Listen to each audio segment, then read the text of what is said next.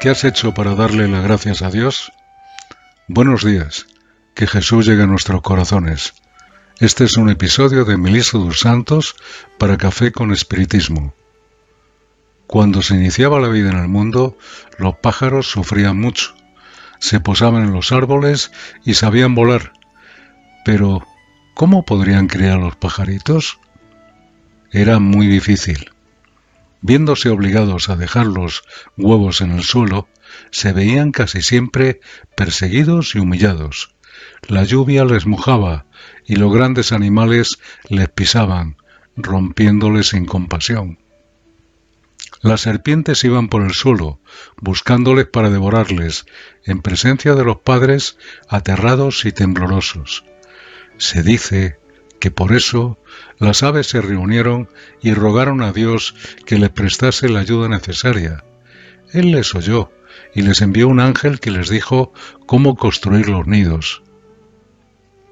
Los pájaros no tenían manos, pero el mensajero celeste les inspiró para que utilizasen los picos y mostrándoles las ramas de los árboles, les enseñó a transportar pequeñas ramitas del bosque, ayudándoles a construir los nidos en lo alto. Los pajaritos comenzaron a nacer sin obstáculos y cuando empezaron las tempestades se sintieron seguros. Reconociendo que Dios había respondido a sus oraciones, las aves acordaron cantar todos los días, alabando el santo nombre de Dios. Por eso oímos a unos pájaros por la mañana, a otros durante el día y a algunos en el transcurso de la noche.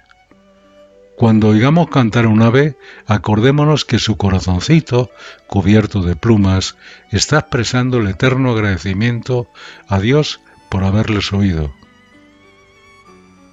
Podríamos pensar que todos nosotros somos como esos pajaritos y que las crías serían nuestros problemas y dificultades.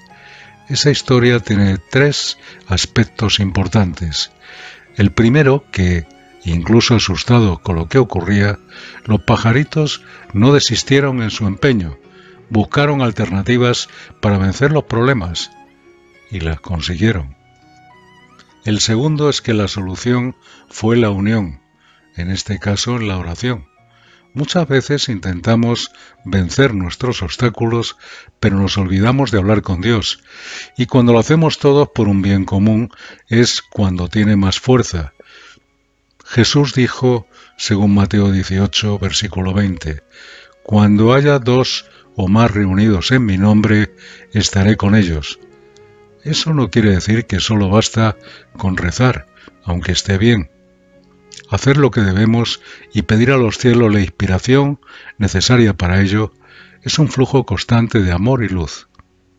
Allan Kardec, en las oraciones de El Evangelio según el Espiritismo, a este respecto dice, estando reunidas en nombre de Jesús dos o más personas, no quiere decir que es suficiente con que estén materialmente juntas, es necesario que lo estén espiritualmente, aunando sus intenciones e ideas hacia el bien.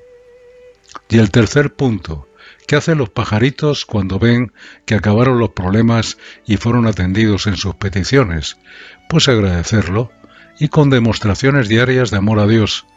En el texto citado antes, Kardec dice, no se deben considerar acontecimientos dichosos sólo los que tengan gran importancia, porque muchas veces cosas aparentemente insignificantes son las que más influyen en nuestro destino.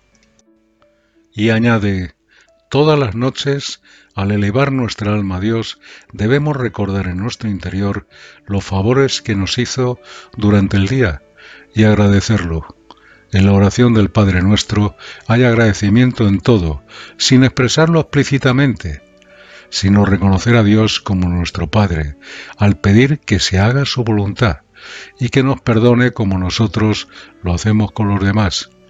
Jesús agradecía a Dios continuamente a través de las actitudes del pensamiento y de la oración, y del amor que extendía allá donde estuviese igual que los pájaros que se dividieron en turnos para glorificar a Dios con sus cantos.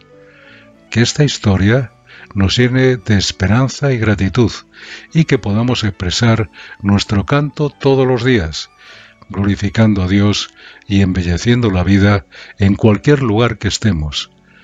Que así sea y hasta el próximo episodio de Café con Espiritismo.